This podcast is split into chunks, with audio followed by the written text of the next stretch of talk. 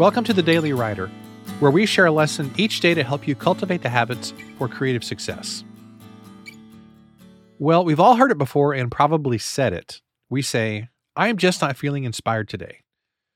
There might be a hundred reasons why we don't feel inspired on any particular day, but there's one way to correct that almost every single time.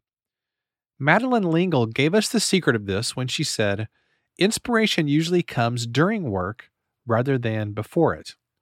In other words, we have to get started working for inspiration to show up. You know, inspiration is a sensitive, shy kind of fellow. Inspiration is not rude, and he doesn't like to show up unannounced.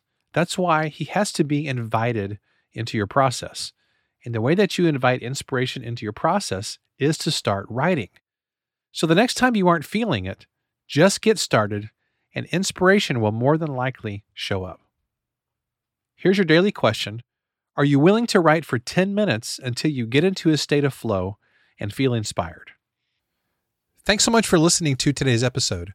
I want to take a moment to let you know about our Daily Writer membership community.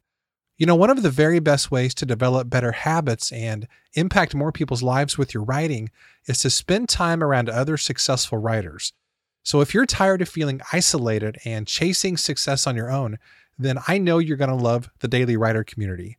For years, I searched for the kind of writing community that I would want to join, but I could never find what I wanted, so I created my own.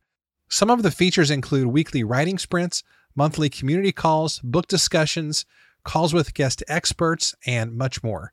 For more info, you can visit dailywriterlife.com slash community. Thanks, and I'll see you tomorrow.